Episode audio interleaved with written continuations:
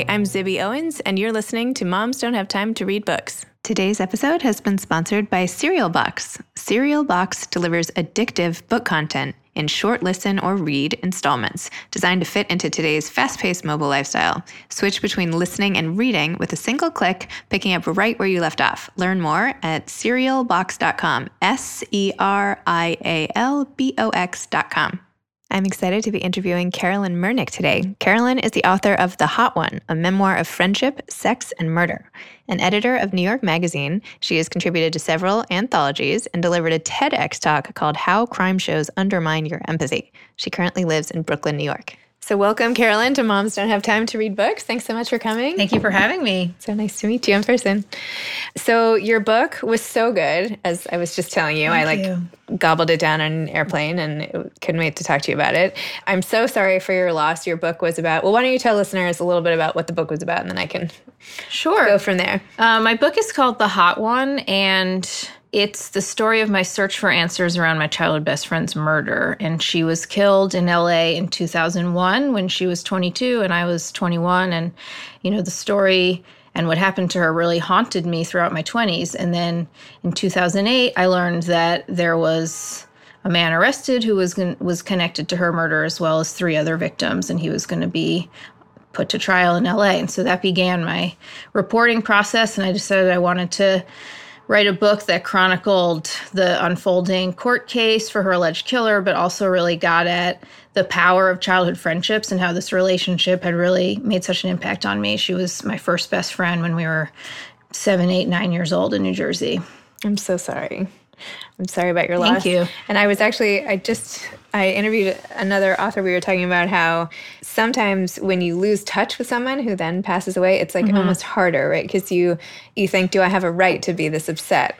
Almost, right? If we're not, if we've drifted apart. But Yeah, you. I mean, you never know how, what kind of loss, or who, or when loss is going to sort of trigger something in you. And what I started noticing when I would talk about Ashley throughout my twenties, I realized that lots of other women resonated with the story of this sort of friend who got away, someone who you had so much in common with in childhood and then maybe started to take different paths, which is what happened with Ashley and I in sort of the high school years. And I think I describe our relationship as like our bond was cemented during a sort of innocent, playful girlhood time.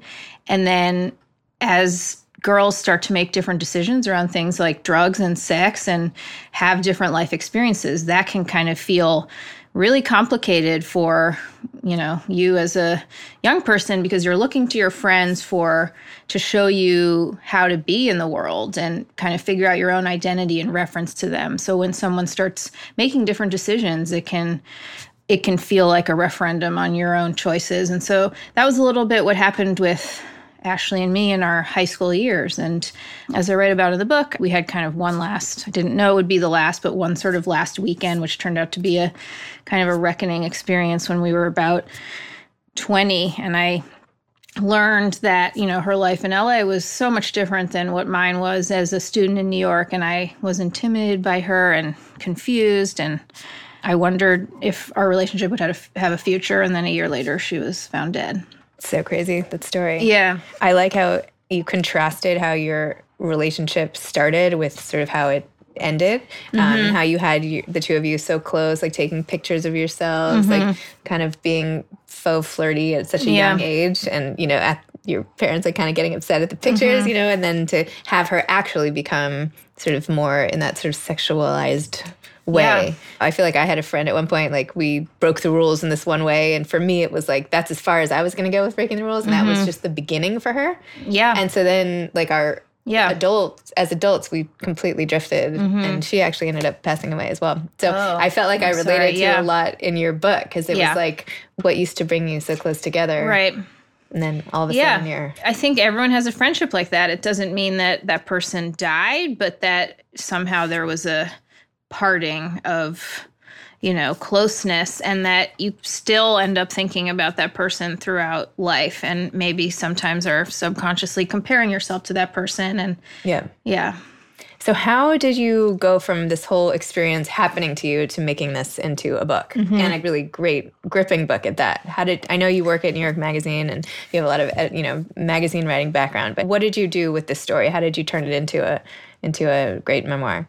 Well, thank you, but You're you know, so so the the story had a you know it had a very organic evolution over many, many years. I mean, I also want to point out it's been almost 20 years since she died, and I worked on the book for I think close to nine years. You know, the paperback just came out last year, and I had a new afterword in that. And I don't want to give too much away, but the sort of unfolding court case is still going on. And so it's going to be in the news again, and I'm doing more writing about it. But just linearly, when she died in 2001, as I write about, I just had so many questions that I didn't know how to find answers to. And, you know, I had preconceived ideas about what might have happened to her, considering the last time I saw her, I learned that she was working in the sex industry and doing drugs and dating older guys and actors who were flying her all over the world to visit them on set. And she just seemed to have such a glamorous but fast paced, very LA lifestyle that I didn't relate to and intimidated me. And I I had all these ideas around like who who could have done it and how do I find out more. And unfortunately, um, there was very little information available to me. We had I learned about it in our town newspaper in New Jersey, though because though her family had already moved away to California during high school, so the kind of flow of information and answers to the questions that anyone would have kind of weren't around and i just sat for years around my feelings about that last weekend and how confusing it had been. And I kind of go into more detail about either conversations we did or didn't have that weekend, what happened between us with, you know, going out in New York nightlife and guys, and how I was comparing myself to her and maybe vice versa. I just knew that there was a lot of emotional, I felt like a lot of emotional truth to be mined with writing about what that weekend meant. And and then, like I said, as I started talking about it with other women, people were telling me their own stories about that they had an Ashley in their life too and what happened to her. And so I knew that there was something universal there, but I'm not an investigative journalist and I, you know, I did sort of entertainment journalism throughout my 20s and worked at different magazines, but I'd never taken on something this kind of complex and hard hitting and detailed. But, you know, then I started New York Magazine in 2008 and that also turned out to be, you know, this uh, another year of like media falling apart. Everyone I knew was getting laid off. Magazines were closing. It was announced that there was going to be layoffs at New York Magazine. I started freaking out and thinking about what could be a different path for me. Maybe now is the time to really take on this book. And also, I have to kind of credit New York Magazine in a subtle way because just sort of being among these really brilliant journalists, I felt like maybe you know, maybe I can pick something up from them and I could be a person to tell the story. So I started having little conversations with people around the magazine who had written books and asked for what they thought of the story or asked like would they refer me to their agent or would they look at this query letter that I had written and so baby steps from there and then I learned that there had been this arrest in LA and that there was going to be a real criminal trial and so obviously it was like okay this is the moment to do this whether I'm ready or not and so then I just started the process of sending out queries finding an agent starting to go on some reporting trips to LA. And then very slowly, about a year later, I sold the book on proposal. And then, you know, the, the sticking point was what I had pitched was that I'm going to be following this trial, which is going to be happening soon because the guy was arrested in 2008. There was a preliminary hearing in 2010, but spoiler alert the trial still hasn't happened in you know and we're in the year 2019 so you know many years into my writing process i had to figure out a new way to shape the narrative because i realized i wasn't going to be able to wait for the trial because no one knew when it would be i can't believe how long it takes yeah. to get somebody on trial when they have all this information and there, there's so much i mean all the mm-hmm. stuff you documented from the preliminary hearing and right. everything that you went and recorded it's it's very unusual what's happening to in this particular case and i think you know from my understanding it has to do with you know so many moving parts have to line up to be able to put someone on trial for multiple victims who and then one of them is in another state and so there could even be another trial in illinois after this but you know what's happened year after year is you know a prosecutor can be working on it for many years and then they have to take a leave and then a new prosecutor comes on who's given a year or more to kind of get up to speed. And then a defense attorney leaves because this defendant is allowed to keep having as many court appointed defense attorneys as he wants. And so, just year after year, these sort of like personnel changes on different sides have pushed things back. Judges leave, then there's like things as ridiculous as like the courtroom that you think it's going to be in suddenly is booked for months. And then I don't know, somehow this, this can add up to like 10 years of delays. Oh my gosh. Yeah. And it's so great in the book. You sort of paint yourself as this like self-effacing court mm-hmm. reporter. Like you, like you make it so that it seems like you don't know what you're doing at all, and you're like talking to the actual reporters yeah. next to you. Right. I mean, that is definitely how I felt. And you know, I write about this in the book. As seen my first or second time showing up to watch one of these hearings for the defendant there were other media who are covering the case and this has gotten some media attention because it's a you know la serial killer and all the victims are white women which as we know kind of gets more media interest but the other point is that on the night of ashley's murder she was supposed to be going on a date with ashton kutcher and he was 24 or 25 at the time. This was kind of before his before he really took off but then when he did become more famous this story came up again and this case has been reported all these different ways as like Ashton Kutcher's tragedy and like will he testify i mean i think he will be testifying and that's going to be a whole circus and are you annoyed that the media has made this into his story when it's so much about your friend and her story and what happened and his part was so tiny yeah i mean uh, of course and I think one of the things I, I wanted to explore in the book is that there are different ways to, to tell crime stories that aren't focused on the men. But um, most of the time, that is what we're getting. And, you know, the narrative is based around the male killer, or in this case, it's this male actor and what happened to him. Or sometimes it's, you know, you see stories like the what was that one on HBO with John Turturro? Almost any prestige crime drama. It's like the detectives and the lawyers are the through line that we're getting instead of the female victims. And so, I mean, the Ashton Kutcher fiasco is just another version of how the story of women's deaths can, you know, gets pivoted to be about men. And you wrote a great article in the cut about that very recently, uh, mm-hmm. which was really great. I mean, you had such a strong opinion about how the crime shows, you know, are only about the criminals and yeah. it's really like sensationalizing them. It's sort of mm-hmm. like what we say at the dinner table like you can't give attention to the one who's like you should give more attention to the kid who's been hurt than the one who does it or else they like right. they like thrive off that attention. Yeah. And I like how you even you ended that article about bakers who are making cakes that are bad for you. At least they know yeah. And that's sort of like what they're doing now. I'm probably mangling yeah. this. No, Maybe no, no. you could say it better, but um. Yeah, I mean there there's Um, I feel like you know we're always having a new moment of prestige crime TV. It seems like these podcasts and these shows and books are being released every week now, and you know this month it's all about Ted Bundy because we have the Ted Bundy tapes documentary on Netflix as well as this Zac Efron dramatization of Ted Bundy. And so all this attention around like let's eat this up with kind of elevating and glamorizing these men. But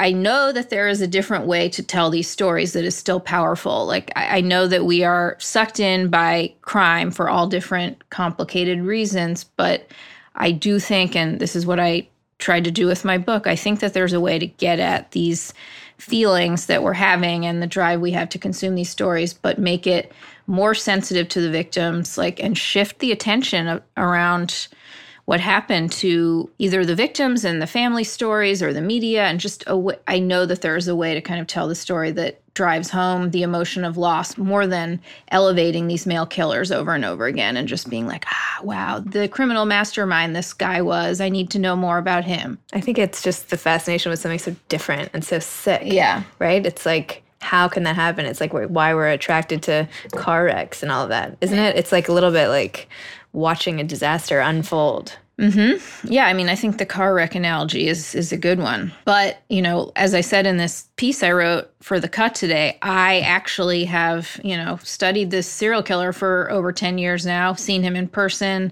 had interactions with people he knew, And I recognize being drawn to him as holding answers, but I know that he doesn't now after years. And there's so much more interesting, more meaningful stuff to explore about this case and any crime story than just let's get inside this killer's head. Mm-hmm. Yeah, I just think it's missing the point, and it's a it's a real missed opportunity around how we could convey the true sort of trauma and tragedy of loss.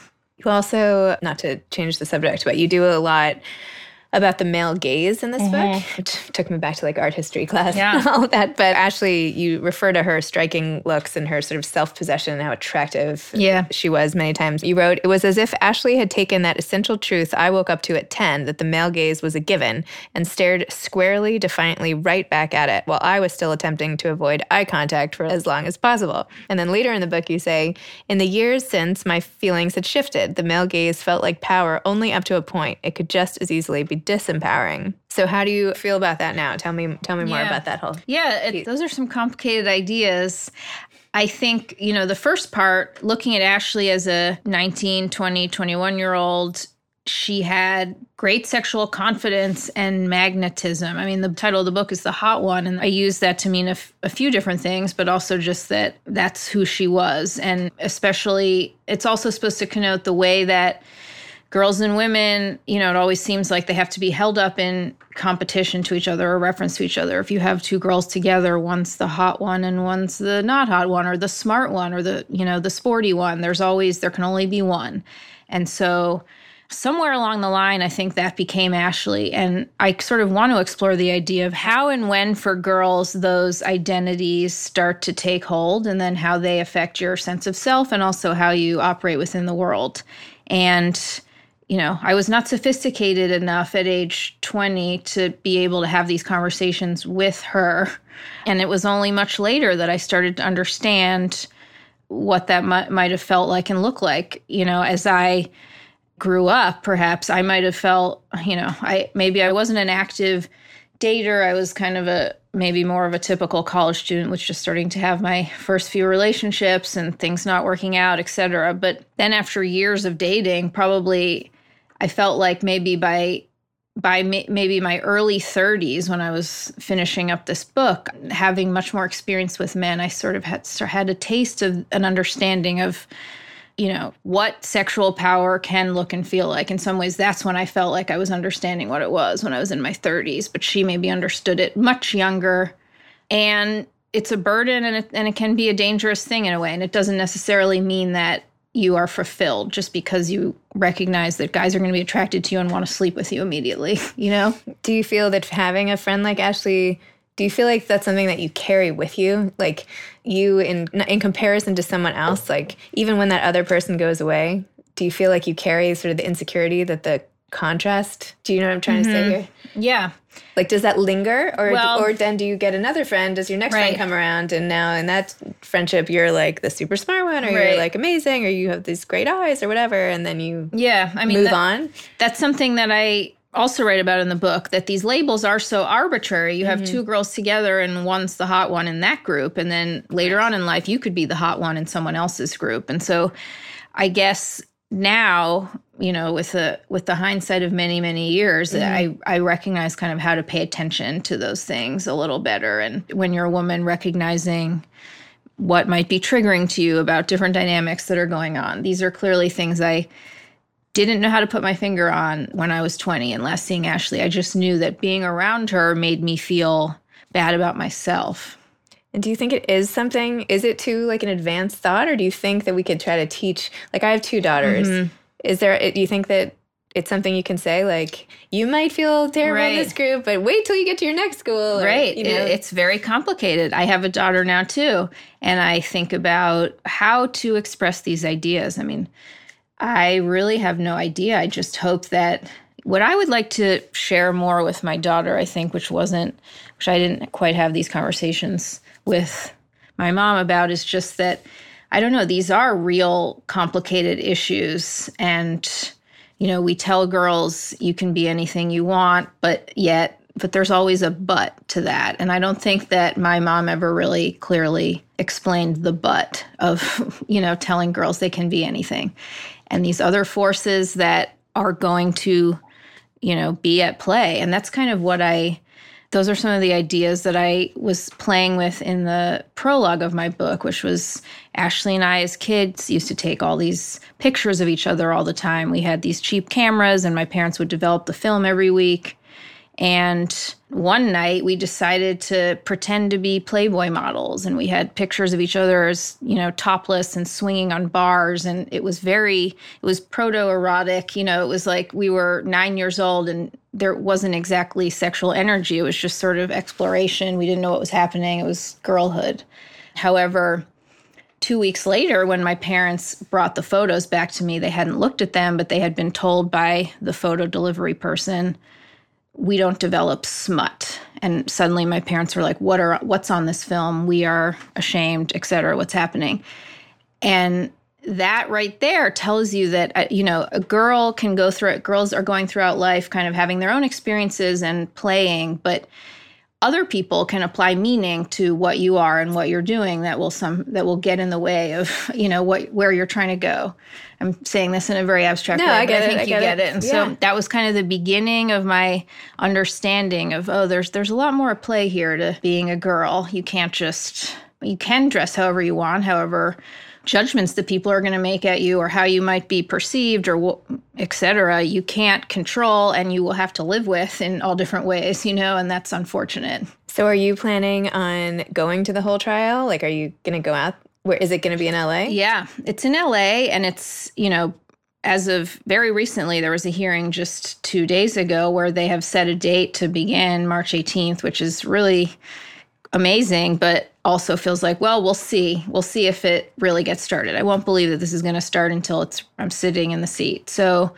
I do hope to be able to go to at least some of it. It's going to be a real emotionally intense thing to do. It's also going to be really long. I don't there's no way I can cover the entire thing. It could be, you know, over 3 3 4 months. But hope to get out there for some of it. Hopefully do some more writing about it and it's like the part two book part two something Perhaps, like that something i don't like that. yeah i'm not sure do you have any other books that you're itching to write at this point or do you feel like that just was exactly what you needed to get out I don't know. I mean, I am certainly not a fast writer. I've worked on this I worked on this project for almost 10 years. So it's I'm sort of like, well, you know, if a book is going to take me 10 to 20 years a piece, you know, who knows? Obviously, I have to if I'm going to keep doing this, I've got to contract that process a little bit more. So we'll see. At the moment, I feel like there's still a little bit more to see through with this story. Yeah. And I'm kind of only just coming up for air around, you know, the whole long process of writing the book in isolation and then letting it out and seeing the feedback and what comes back to you and, you know, how your perspectives continue to evolve after the book is out in the world. Have you had any, did you have any surprising reactions to it once it came out? You know, all sorts of things. I had people contacting me saying, you know, certainly people saying I had a friend like this and this is helping me remember or honor my friend. Other people who have had stories of loss or, you know, were relatives of victim of a crime that maybe wouldn't have very much in common with what happened to Ashley have reached out and said, this book has really given me some new ways to think about this grief right now, and that's been very meaningful. I've also heard from other people who knew Ashley who I didn't know during the time of my reporting, friends of hers from California or a summer program. I recently heard from someone who grew up with the alleged killer. So, you know, you never know who's going to who's going to find these things and how it will click with them. Do you feel it gave you some sort of personal closure to have done it? Well, you know, as I write about in the book, I'm I'm still of mixed mixed uh, mind about what closure is. I don't think that I don't really think closure is is a real thing in a way. I think that we can get to a point where we're not super emotionally triggered by loss on a daily basis, but yet you're still going to think about this person and loss and feel moved by it and feel sadness and you know I, I, still have all of that and so i don't think this will ever be fully over and as anyone knows who has lost someone you know you have there's so many different milestones i know you also interviewed the author of the Modern Loss anthology, mm-hmm, and yeah. I love that site. And you know, they talk about these things Rebecca, a lot. Yeah. You have the loss, and then the first year, and then your feelings about loss continue to evolve as you go on in life. And so, you know, now I have a child, and that is a whole new perspective on looking, you know, on what that means to lose a child. Or another thing that's interesting is that the older I get, the younger 22 mm-hmm. is and feels that she only got to live until. And that feels incredibly you know there's a lot of depth just even in that idea the older i get the younger 22 feels the m- more of more outrageous it feels that that was the entirety of ashley's life and my kids are my older kids are only almost you know 11 and a half but the other day i was like wow at some point they'll get as old as like my friend stacy was when she died like all of a sudden i'll have kids who are her yeah. age it's crazy to think about but mm-hmm. anyway although she wasn't who i was referencing earlier mm. Anyway uh, do you have any advice to aspiring authors mm-hmm. out there? You must. Sure. I mean one thing that i think is often said but i do feel is is a real true statement. Somehow you have to find the story that only you can write. And that felt very very true for this book and me. How so that now i'm kind of in a place where like i don't know if there even is another story that it is as mm-hmm. individual as this one for me but to other writers you really need that and another thing that was very helpful is just starting to talk about not being shy about talking about either your work in progress or what you're thinking of doing because it helps a lot to be able to hear and see how people are responding to the story you're telling. And it also helps to crystallize your own thought process when you have to tell someone what your book is about. I mean, this is still a thing that I probably only got down like a few weeks before my book came out. Even though I had been working on it for 10 years, I could not concisely say what it was about. So try to practice that, and then you have something to be able to you know, quickly sum up what it is you're doing and pay attention to, you know, I wouldn't necessarily say like pay attention to literary trends, but pay attention to what the ideas are that are kind of getting a lot of discussion in the in culture, you know, whether it's other books or whether it's politics, but I think it always helps to try to speak to what's happening in the moment. Totally. Awesome. Yeah. Oh, well, thank you so much. Thank you for having me. I really, so I love what you're doing. And I think it's, you know, authors are lucky to have someone like you in the world that is really excited about books. Aw, thanks. That's really nice. I love books. Mhm. I'm like a huge fan. That's great. thanks. Today's episode was sponsored by Serial Box, S E R I A L B O X dot com. S R I A L B O X.com, serialbox.com, delivering addictive book content in short listen or read installments. Thanks to Ryan and Steve at Texture Sound for the audio editing and mixing. Thanks for listening to Moms Don't Have Time to Read Books.